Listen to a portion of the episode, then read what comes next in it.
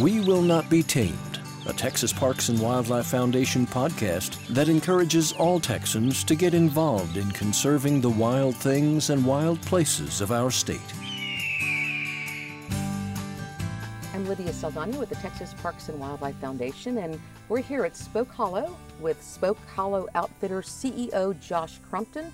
And of course, that CEO stands for Chief Executive Outdoorsman. Thanks for being, thanks for hosting us today, Josh. Oh, happy to do it. I'm happy to be out here with you um, at the caboose on the Blanco.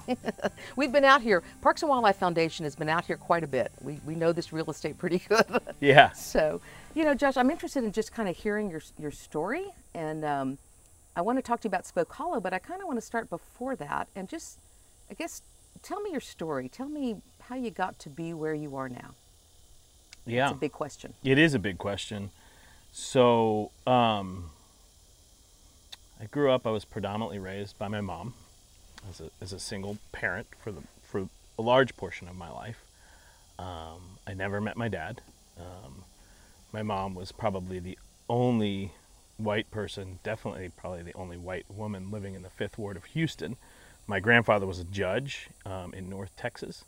My mom kind of did a rebellious thing, took off, and went to get involved with um, civil rights movement in the 70s, and that's how my dad and her met. Um, she got pregnant, moved to San Antonio, Texas, had me there, um, raised me there until I was about eight or nine years old on her own. Um, I had a stepfather, but we never had a very close relationship. Um, great guy, learned a lot from him, but we never had that like bond, that that father son bond.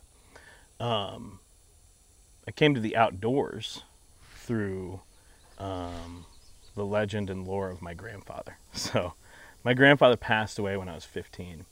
Um, I remember seeing him on holiday occasions, um, all of them.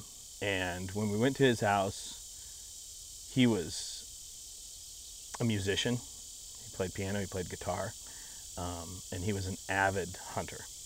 And we were always eating some sort of game or fish that he had, you know, procured himself. And this is your mother's father. This is my mother's Okay. father. That's correct. Yeah. No, no real connection to my father's family. Um, and you know, I didn't really get that opportunity to get out there and do those things with him. So um, we grew. I grew up between San Antonio, Texas, and Telluride, Colorado. And in Telluride, Colorado, when I was 12 years old, um, I went to everything was done by charge account in Telluride. So the grocery store had a charge account, the hardware store had a charge account, and the sporting goods store you had a charge account. Uh oh. yeah, yeah. So when I was 12, um, you know, it's it's interesting. A friend of mine, John Gowdy, he and his father used to fly fish together, and I was 12, maybe 13, right in that window. I remember my friend John telling me about the fly fishing trips he would take with his dad, and um, I, in my mind now, as an adult, can see the connection that I made. That I wanted that closeness to an adult male role model that my friend John had. And so I decided that fly fishing was the modality to get that. So I went down to the hard to the sporting goods store and charged an Orvis fly rod, and and then hit it, and and uh, and tried to learn to fly fish on my own, and that kind of went okay. I got I got a ways on it. I did not catch fish that way, and and when the statement came in, my mom saw the statement. What's this fly rod? Called the shop. Oh no no, Josh came in and got one. Then she called me down. We had a talk. I did a bunch of chores. a bunch. a bunch of chores. Got in some trouble. Did a bunch of chores, and then, um, but the good good thing was I got to after I finished the chores, I got the fly rod back, and I got casting lessons, and so that's how my love of fly fishing began. And that was my entry point into the outdoors. I fly fished Mainly in Colorado. in sounds like. Colorado. Okay. Yes, yeah. I lived about, um, fortunately, about a block and a half from a river that I could go walk down to and, and fish as a young teenager. And then when I got my driver's license, uh, that was the first thing I did was start driving out to high mountain lakes and to other rivers, the San Juan and to the to Gunnison. Um, you know, just trying to explore further and further away. Um, I rock climbed, I kayaked, I skied, I camped. I did sort of all of those modes of sport. I didn't hunt, and I grew up in a very um, Telluride a very crunchy hippie sort of community, and, and hunting was not a thing that that my peers or their parents did. Um, guns were not very. Um, it was not a very kosher thing in But your grandfather was a hunter. My grand, he, my grandfather was, but he didn't live in Telluride. He lived in Ridgway, Okay. and um, he originally bought some real estate in Telluride. And my family grew up going back and forth from the Panhandle of Texas, where he was a judge, to Telluride. And uh, he left Telluride kind of sort of the 70s, 80s, and sold the last of his property in the 90s because there was too many hippies, in his opinion. so, so there I My was. husband and I were there last year. They're still there. they, they are still there. It's true. It's true. It's changed a little bit. It's not. They don't have the mayor. When I was younger, our mayor's name was Rasta Stevie, and he had dreadlocks down to his uh, knees practically. Um, but I didn't grow up hunting. My grandfather did. I was interested. I was too young to kind of voice like, "Hey, I'm interested. I want to go learn to do that." And then, you know, he was sick and and gone. You know, so I went 12, 13, fly rod, starting to learn to fly fish. By 14, he had cancer, and then he passed away when I was 15. And so I just didn't get that opportunity. And um, I grew up with a whole lot of sort of prejudice towards hunting, fishing. Did that, loved it. Um, Like, tell me, what were those prejudices? What did you? What were you told? What did you? What did you pick up back then? Yeah, you know, so I grew up um, back and forth between San Antonio, Texas, and Telluride. When I was in San Antonio, Texas, and, and this has been something that later in life I've been able to analyze and really understand what was going on. But uh, And I'm from San Antonio. Where did you go to school in San Antonio? uh, Alamo Heights. Okay. Um, so I grew up part of the year there, part of the year Telluride, and when I would come in to Alamo Heights, it was usually like fall, so dove season, all those things were happening, deer season, and you know I'd watch these kids show up in camo, and um, one I was jealous because it was Friday and I knew they were going to leave like half the day. They were they were going right after lunch, or maybe not even staying till lunch. And uh, you know so that was what was on my mind then. As an older man now i can look back and say that i was also incredibly jealous that they were going to go do something with at that time it was fairly stereotypical um, luckily we've been changing those stereotypes but at that time it was they were going to go do something with their dad and i didn't have that and i became I think pretty jealous about that. And so it was very easy for me to take a jump from the jealousy of something that I didn't have to looking at all of these kids. And in Alamo Heights, all these kids were white and they were male. And it was very easy for me to make that next step and say, well, this is not a sport for me. You know, this is a bubba, redneck, racist sort of White thing. kid, right? Yeah, white kid sort of thing. Mm-hmm. And so that that's the conclusion that I made. And that's how I wrote off, you know, the jealousy that I had and sort of displaced it so that I mm-hmm. didn't feel sad about it, I think. And, you know, it wasn't until much later in life, you know, and, I, and when I say much later in life, I'm 45 now, and I want to say that I probably didn't come to terms with that until a couple of years ago, you know. But I started. Something about raising kids Yeah. has something to do with that, something it? yeah. and some serious reflection you know i think a lot of that actually came from the uh, diversity equity inclusion work that i've been doing and really starting to dig in and open up you know like my perspective on things because everything i drive there comes only from my perspective so i really have had to dive deep into my understanding of race race relations in the outdoors so hunting from these barriers and walls that i put up I got to it in my 30s. Um, I spent a lot of my career in the restaurant and wine business, um, disconnected here in Texas from public land without a ranch really here. Um, we I come from a ranching family, but we didn't own any ranches. So you worked in, in restaurants and wine. Tell me what you tell me what your career path was. Um, well, my career path was going to college to be a computer science major, and then um, realizing that I didn't really want to do anything with computers, and getting an opportunity to own a part of a restaurant, and leaving kind of around my early junior year from college to go and open a restaurant and own a part of a restaurant. Um, and that, was where? that was in San Antonio. Okay. That was a little restaurant called um, Trios Okay. and yeah trios and so that restaurant you know did what a lot of restaurants do, didn't work. so my um, Now, my daughter is an executive chef at a restaurant in Fort Collins. okay, So I know I know we're talking 60-hour work weeks. You know, um, it, it's it's it's not just a job; it's everything, right? yeah, So during that time, did you even have time to do outdoor stuff? no, no, and I mean I was I was 23 years old and no time to do outdoor stuff, and through college I'd lost sort of the connection with outdoor stuff. You know, I would say like somewhere in my early 20s, um, I lost the connection because ultimately at that time I was a trout fly fisherman, I was a rock climber, I was a kayaker, uh, and I camped on public land. None of those things were options to me in Texas, and I didn't make that extra step to navigate how to interface into the outdoors in Texas. You know, before the outdoors were, were two blocks. there, Yeah, it was right. two blocks from my front door. And Plus, was you're working your butt off. National Forest, and, and there is that. Yeah. there is that too. Yeah. So, um, I think you know where I went from there was restaurants were not uh, lucrative for me, at least they have been for for the fortunate few. Um, and after I closed my last restaurant, which, which is a tapas and wine bar, I was looking at who made money off of this deal, and I was like, well, the restaurant equipment dealers made money, the food vendors made money, and the wine uh, distributors made money. And one of those three sounded attractive to me, and it was it was the wine. so I got into the wine business. I was a broker. I sold to large distributors, and then I started a distribution company. And then um, I was able to be leveraged and purchased out of that that distribution company, and that gave me some freedom to start thinking about what I wanted to do with my life next. Freedom and capital, right? Yeah. Okay. Um, and what I wanted to do with my life next was spend time with my kids.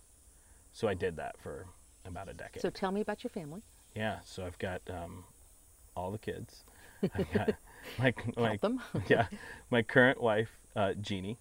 We co-parent um, a 19-year-old and a 15-year-old, Jaden and Jordan, um, with my ex, and then we have three children: Joshua, Johnny, and Josephine, that are 10, 8, and one year old, respectively. so, big family, which is awesome because I always wanted a big family.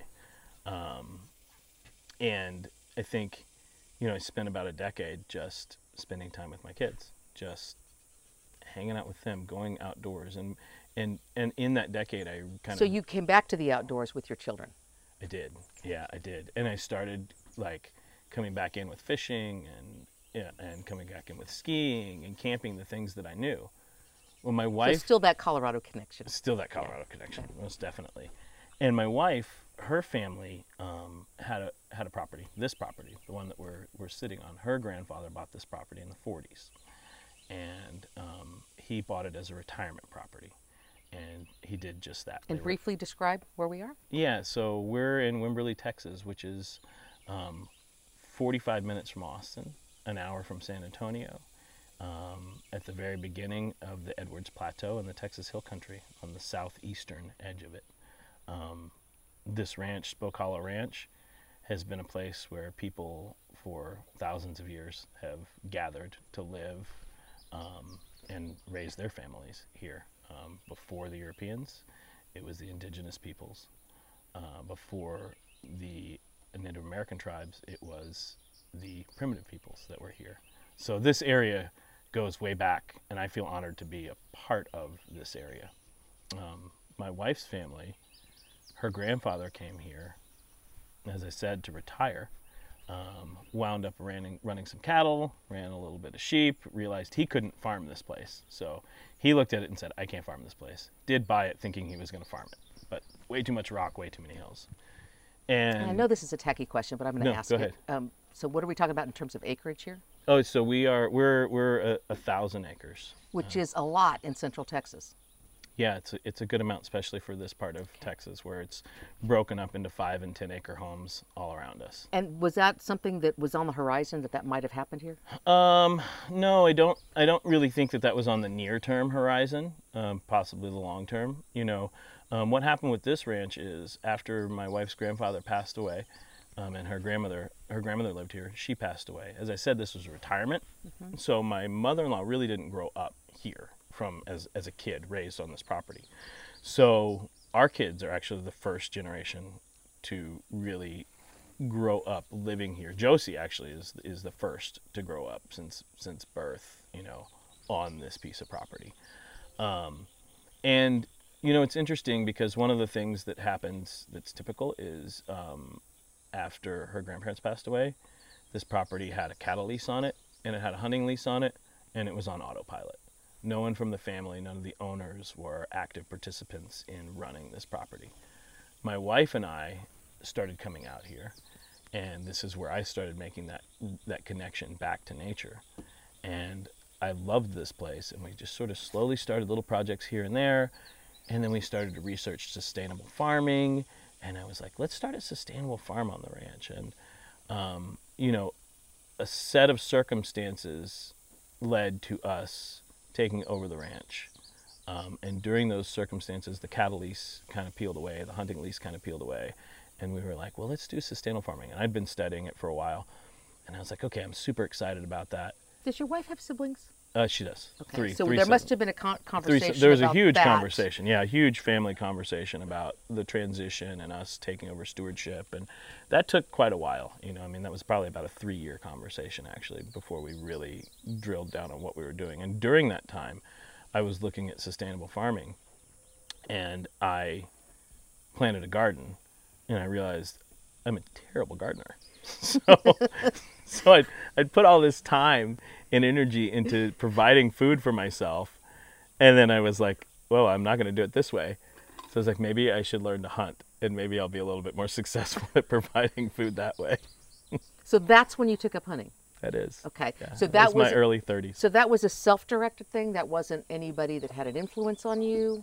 No, no, it was just a self-directed thing. Okay. I was like, I want to, I want, I want to provide food, um, and and I want to get, and I wanted to have a deeper connection with nature and the land, whether that be by farming it, or whether that be through hunting at that point in time, and and I understood at that point because of the research that I had done, I understood how farming and hunting can play a role in conservation if done properly. And um, farming was out, so hunting was in.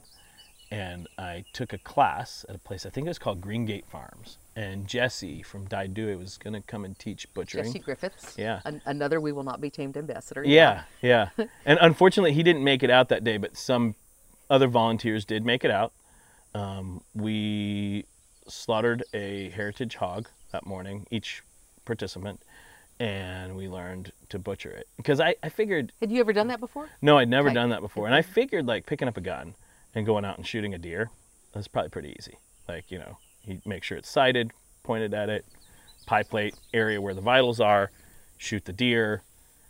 Now what? and that was the part where I was like, okay, then what? So I said I probably need to learn to, to butcher an animal. And butchering a hog. So you're pretty methodical about this. yeah, it was definitely thought about all the different... yeah i definitely thought it through if i was gonna if i was gonna take the life of an animal i definitely wanted to do it in the most ethical responsible way and make sure that the meat was utilized and feel comfortable doing it so i remember very clearly some key moments shifting in the day that i took the butchering class And what year was this? oh my gosh i can't i'm gonna say this was about a decade ago So not that long ago. no, it's about 10 years ago. Okay. Yeah. So, um, may, maybe even nine. Can't remember. Okay. Um, what, are we, 2000 2011? So it's about maybe a decade ago. Okay. And I went out and shot this pig and then took it in. And I was like, this is gross, you know, and took it into. Was that the first time you had shot an animal? Yeah, that's the first time I shot an animal. I was, I was super hesitant to do it, and this was a farm scenario. So this was a, you know, a, a captivated animal, not a not a wild animal. And so, um, you know, there was cer- a certain level of closeness that all this happened that I was very uncomfortable with at the time. And then it was bringing it in to gut it, and I just remember thinking, "This is disgusting."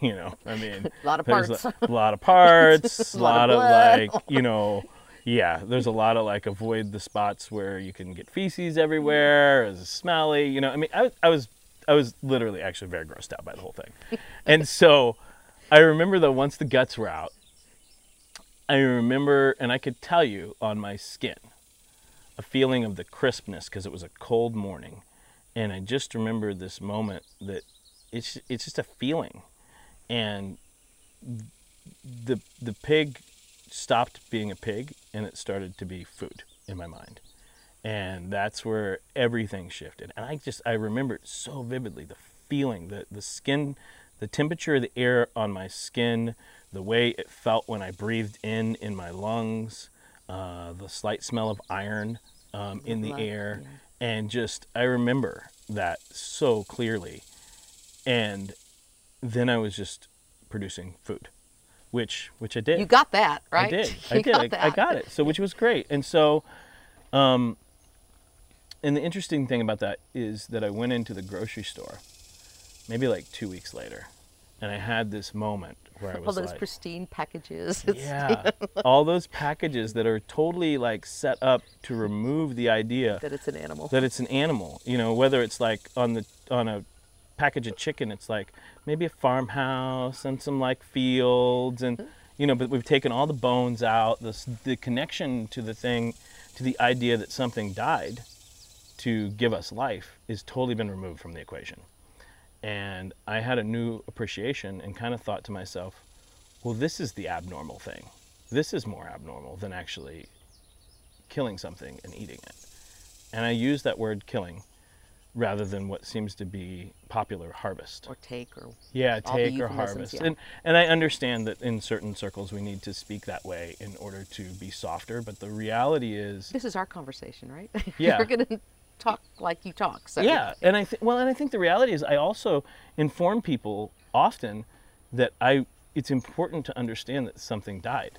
You can harvest the meat after you kill the animal, but you have to kill it first. Then you can harvest the meat, and it's in it's in acknowledging that something died that I think the honor and the respect for the animal comes.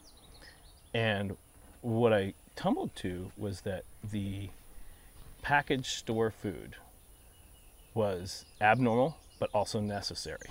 Mm-hmm. And a long route took me to wanting to bring other people to that realization. I don't believe I'm not under the false conception that everybody can hunt for all their food. That's not practical. Mm-hmm. We're we have to have the factory farm agribusiness. But I believe that the more people who hunt at least once and gain an Make appreciation, connection.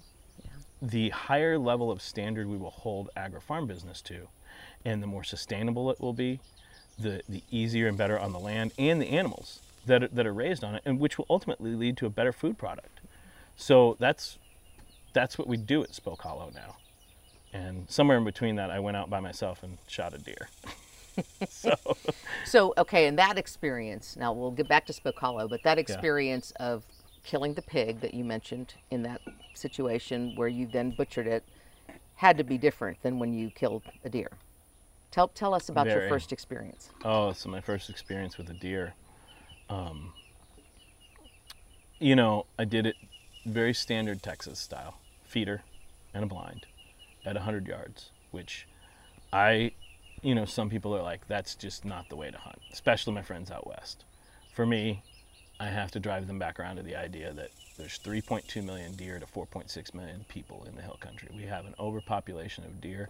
If we did not bait them, we probably wouldn't get them out of the cedar thickets and we would not be able to actually shoot enough deer to keep the population in control. So I did it that way in a box blind with a feeder in a controlled scenario so that my shot was accurate and the, the doe died immediately. She had a yearling with her. Um, I went down to the deer. I remember getting, I remember again, smell, feel. It was cold. It was December. Um, and, and I cried. You know, I cried. Uh, looking in the eye of that deer, it just brought an overwhelming feeling of acknowledgement of what I had done, which is take a life, and it it it filled me with a little bit of remorse at first, which I think is normal. If you don't have that, then I don't know. Maybe you shouldn't be hunting. There's a little bit of remorse, but then there was a little bit of acceptance. And as I then hoisted the deer up, got it into a ranger, brought it back to where I was going to process the deer. And when I was processing that deer, um, that remorse and sadness had kind of faded away and it had changed to acceptance and it had changed to a feeling of place in the order of nature um, feeling of fulfilling m- my place as a eyes forward predator in nature. And it, it was it was an impactful feeling. Yeah. and you know my family got to eat that meat and that was every meal was very special. And i don't deer hunt a lot actually. I bird hunt a lot more. Yeah. but i but i mentor people and i teach people with deer. And i and when i deer hunt i deer hunt for meat i'm not a trophy hunter i don't i'm not seeking big bucks if a buck needs to go off the property I'll, i will take it off the property because that's what the property needs but for me i hunt for food So where did that hunt take place? That was here. That was on Spoke that was here. Yeah, I was Okay. by myself on the ranch, alone. Yeah, yeah. And um, you know, I think to connect to what we do now, I I really take pride and pleasure in being able to usher people in not alone and being able to open a gate because the thing is is here I was with a thousand acres and no skills and no way to do it. But luckily I had the land to figure it out on. So what about the people who don't have the access to the land? I mean, I had a hard enough time shooting a deer while having access. So the skill skill acquiring skills is is a barrier as much as access. So I figure when you throw both of those things in front of someone, that's maybe the hurdle's too high then. So I'm trying to um, allow people to access and the path to gain the skills. and that's the perfect segue. But you know, before I before we change gears a little bit, I, it's interesting to hear you articulate about what that first experience was like. Um, I have shot a white-tailed deer one time, exactly one, Mm-hmm. 1992. I was the, in communications at Parks and Wildlife, and I had never been hunting before. And I asked a wildlife biologist, I said, I really need to understand this. Mm-hmm. Will you take me hunting? And he did mm-hmm. and I had that exact same feeling. I, and you can see tears. I did, yeah, I saw you were reflecting. the way that you you talked about that, I was reflecting on that experience for me and what that what that what that felt like because it, it is, and that's exactly what the biologist said. Roy Welch, who's um, passed on, rest his soul, but that's exactly what he said. He said, if you don't feel like that, you shouldn't be hunting. Mm-hmm. It was very a very profound experience. So. So that experience, it sounds like, it germinated the idea of what you're doing here, and let's talk about about that. How Yeah. how did that experience lead to what you're doing now for Spoke Hollow Outfitters? You know, it's interesting because that experience impacted and informed what we're doing, but wasn't the catalyst. Okay. so it's interesting because um, the catalyst for getting where we are here, you know, it's funny, you just get to places on, on accident and you look back and you go, oh, well, that makes sense. That's how that all happened. But maybe it's not an accident, but unint- unintentionally. So this ranch, as my wife and I started to take over stewardship, we started to look at ways to monetize the ranch to help to pay for some of the conservation and improvements that we wanted to do on the ranch. And also, Because taking care of land is expensive. yeah, it's very expensive. Um, especially clearing cedar can be, you know, debilitatingly ex- expensive, and and oftentimes is is why people sell their land is because they can't take care of it um, properly. So then it's like, well, let's just sell it, you know, because it's going to be millions of dollars of input to bring it to where it needs to be, and then it becomes a subdivision, you know, in in many cases, sometimes not, but in many cases, and in the case of In many this cases. place is in this place specifically, it would be a subdivision. Um, so I think we started to look at like how do we, in the short term, uh, generate a revenue stream so that the other stakeholders don't have to write checks for the conservation of the property, and how do we, in the long term, create a cash muse or vehicle that can sustain the property. And so those were two two goals. And a third goal for me was how do we start to put something in place that can encourage the future generations to come out and enjoy the property, and none of the um, stakeholders hunt. Some of them fish, but none of them hunt. and none of their kids hunt. And so the idea of an outfitter was appealing. We don't have cattle land here. We have multi-million dollar house lot land here, you know, is probably the highest economic usage. Um, so beyond that was, well, let's open this up to hunting and let's see if we can create a monetized outfitter out of hunting. And so that was that was the original plan. And along the way, I started infusing some of the things that I desired, which were to make it inviting to people who'd never done it before, to make sure that we had programs for that. I wasn't interested in a large trophy buck ranch ever or bringing in genetics. My hat's off to those that are doing that. I don't know, actually, current state of affairs. Maybe my hat's not off to that right now. But, um, so We'll leave that one alone. yeah, well, yeah. Let's not. It's a very sore subject right now. yeah. But um, so, but the idea was never to put exotics on the property. The idea was always to lean into um, natives, with the understanding. I will. I will preface in case it ever comes up, with the under, understanding that I fall into the new Green Gardener camp, which means that if a exotic animal can reproduce something that was here already, I might consider bringing it in. Pronghorn antelope are a prime example. This used to be part of their range. I can't put pronghorn Not antelope enough, here, not enough room. Yeah. but I could put black buck. So I could put an antelope species that Mm-hmm. may graze in the same way as the pronghorn. And so I am for that. Mm-hmm. But I'm not for the idea of putting black buck just black buck on just because they sell for a certain price Right, for people to hunt them. Um, if they hunt them throughout the course of them being here for conservation, then so be it. Um, so we started to look at we don't want to be a trophy place. We do want to monetize. We're next to Austin. There's a lot of people coming in from outside of Texas that have never hunted. Let's target that demographic and bring them in. Um, we had a plan to make that mostly pay. And then I met Matt Hughes and I met Stewards of the Wild and I started to work with their mentorship program. And of and- course, that's the Texas Parks and Wildlife Foundation's Young Professionals Program. Yeah, yeah, it is, and it's an amazing program. What a cool space! And I started to see the impact of these these programs that are not that do not cost people, and they remove that barrier of entry, so that price is not a decision for someone to get in. And so those have been come front and center.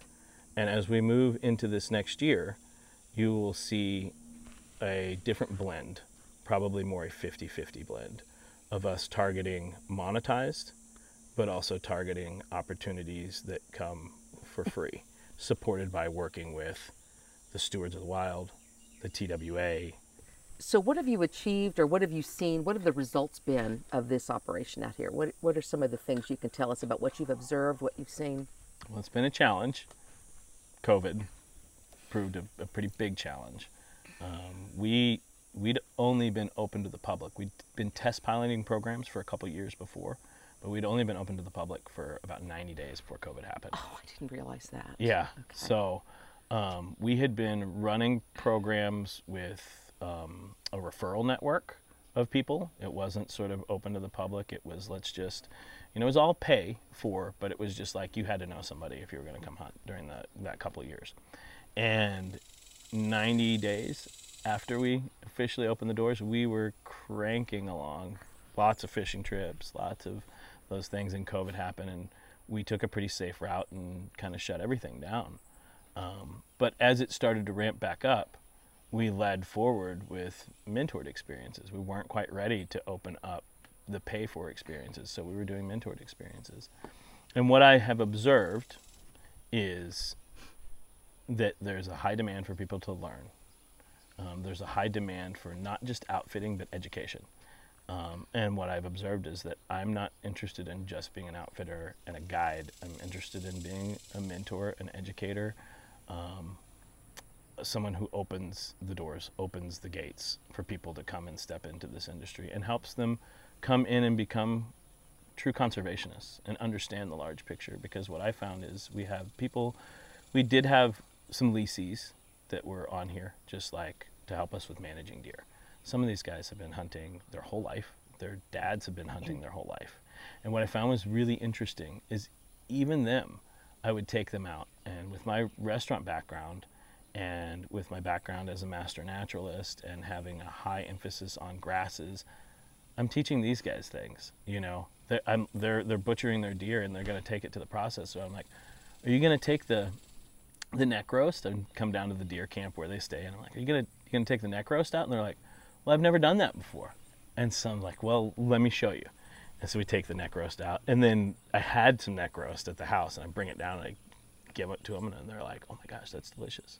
Or, "Are you going to eat the heart?" They don't eat the hearts. And so try I, this. yeah. So I find that even you know, and then when, when I'm taking them out to the blind, I'm looking at things like, oh, you know, well that's big blue stem, that's little blue stem. We're talking about grasses, and these are things that those guys, you know, even though they've been doing it their whole life from South Texas, and they they didn't much less somebody from Austin, maybe, who has never had that experience at all, is maybe coming in here from, God forbid, California. oh, oh, oh, we love California. Yes, of course we do. Um, why is that important to you to share that? Well, I think it's it's it's critical as as a landowner, as a steward um, here in Texas, where we are 90, 95 to 97 here fluctuating um, numbers private uh, it's I feel that we have a responsibility to to open the gates. We have a responsibility to to connect people to land because if they don't have a connection to it, how are they going to care about it? How are they going to conserve it?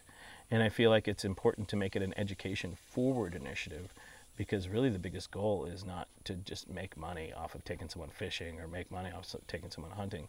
The big payout is when I convert somebody into realizing why um, conserving space is so important for water, air, all of these things, and how hunting is an important part of that, then those people can go on to advocate for legislative dollars.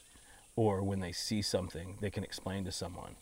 And that's that's how we're going to keep this planet, you know, a nice place to live for my five children and everybody else's children and their children's children.